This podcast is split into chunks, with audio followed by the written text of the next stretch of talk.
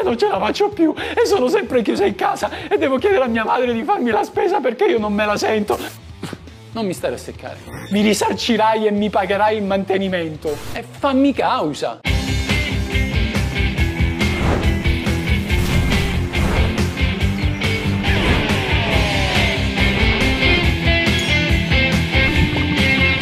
Questa è la legge.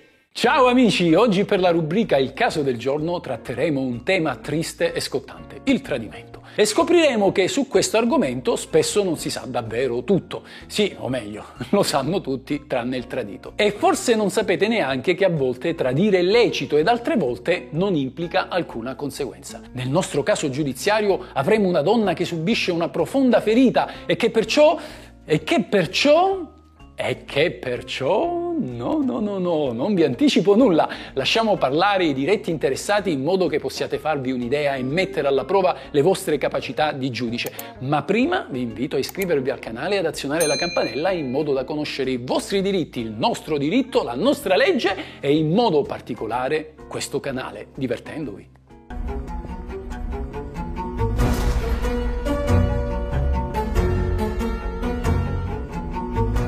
Di solito chi rompe paga, ma se a rompersi è il matrimonio, vale la stessa regola? Se una coppia dopo qualche anno di matrimonio dovesse separarsi perché uno dei due scopre che l'altro lo tradisce e a seguito di ciò il coniuge tradito dovesse cadere in uno stato di profonda depressione, magari perdere il lavoro, rinunciare alla propria vita sociale, pagare una lauta parcella a uno psicanalista per uscire fuori dalla situazione che lo opprime, potrebbe chiedere il risarcimento all'ex? In altri termini, chi tradisce deve pagare i danni? Poniamo allora il caso di Marta che scopre il tradimento di Osvaldo. Sono entrambi professori di scuola, hanno quindi lo stesso stipendio. Ecco cosa si dicono i due. Sei un porco, un lurido porco e traditore! Per colpa tua sono caduta in depressione e non ne riesco più ad uscire!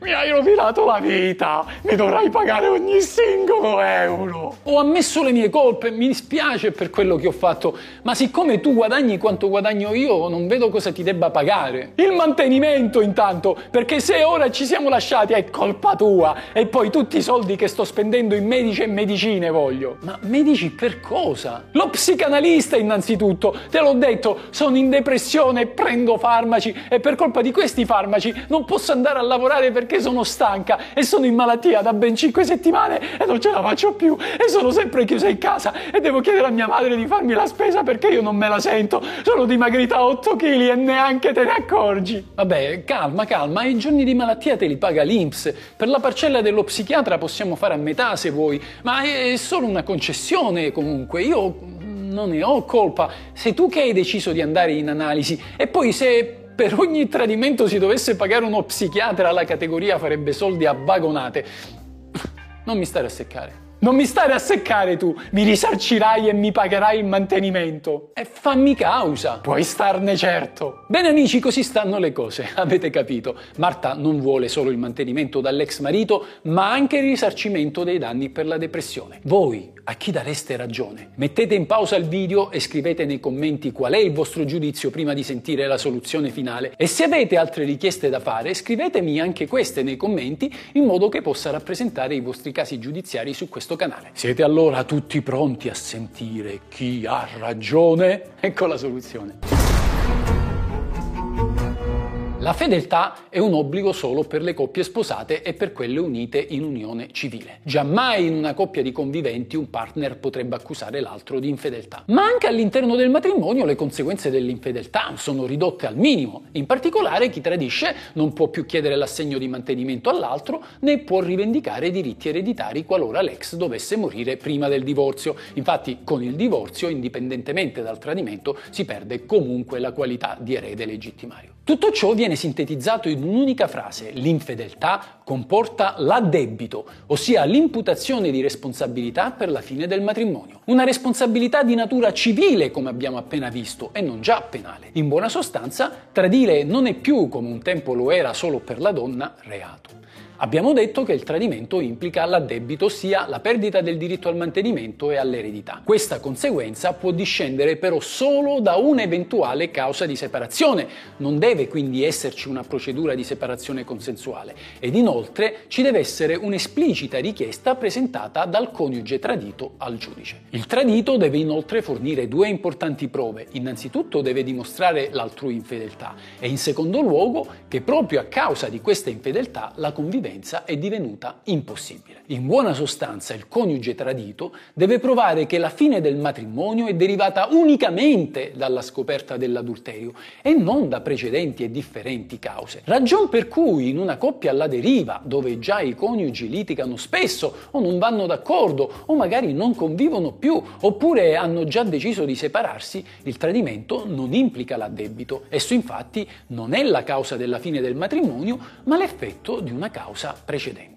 Il tradimento non è un illecito quindi se commesso dalla moglie che è stata abbandonata dal marito o che da questi viene continuamente vessata e umiliata, oppure da un marito che ha da poco scoperto il precedente tradimento della moglie e non sia riuscito a perdonarla. Chi viene tradito ha dunque tutto l'interesse a dimostrare l'altrui infedeltà perché in questo caso non deve versargli alcun mantenimento. Tuttavia, oltre all'addebito, ossia l'impossibilità di chiedere il mantenimento e di rivendicare la quota dell'eredità dell'ex, il tradimento non ha ulteriori effetti. Dunque, chi tradisce non deve pagare il risarcimento all'ex, neanche se questi dimostra di aver sofferto danni morali, la depressione o magari danni economici, ad esempio le spese per il matrimonio o quelle sostenute per la gestione familiare o magari la perdita del lavoro conseguente a uno stato di angoscia.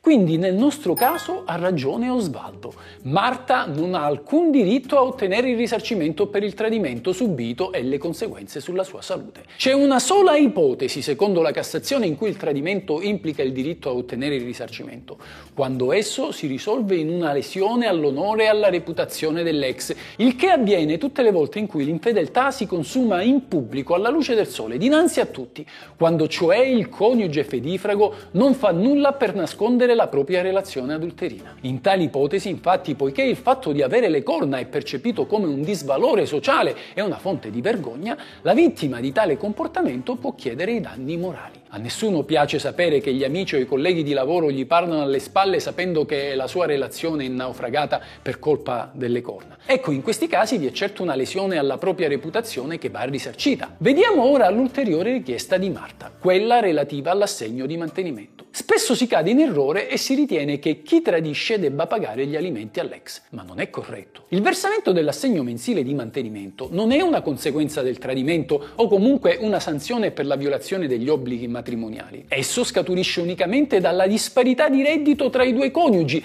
disparità non dovuta a una colpa di chi chiede l'assegno. Pertanto, se i due coniugi hanno un reddito simile, il coniuge traditore non dovrà versare il mantenimento all'ex, nonostante la sua condotta colpevole. Se uno dei due coniugi ha un reddito superiore all'ex, questi dovrà versargli il mantenimento anche se è sempre stato fedele. Se il coniuge traditore ha un reddito più basso dell'ex, non dovrà versargli il mantenimento. Dunque, l'unica ipotesi in cui il tradimento determina effetti sugli alimenti è quando a tradire il coniuge con il reddito più basso. Questi infatti non potrà più rivendicare il mantenimento per se stesso. Quindi, nel caso di specie, visto che Marta ha lo stesso reddito di Osvaldo, non avrà diritto neanche al mantenimento, oltre, come abbiamo visto, al risarcimento dei danni. Questa è la legge.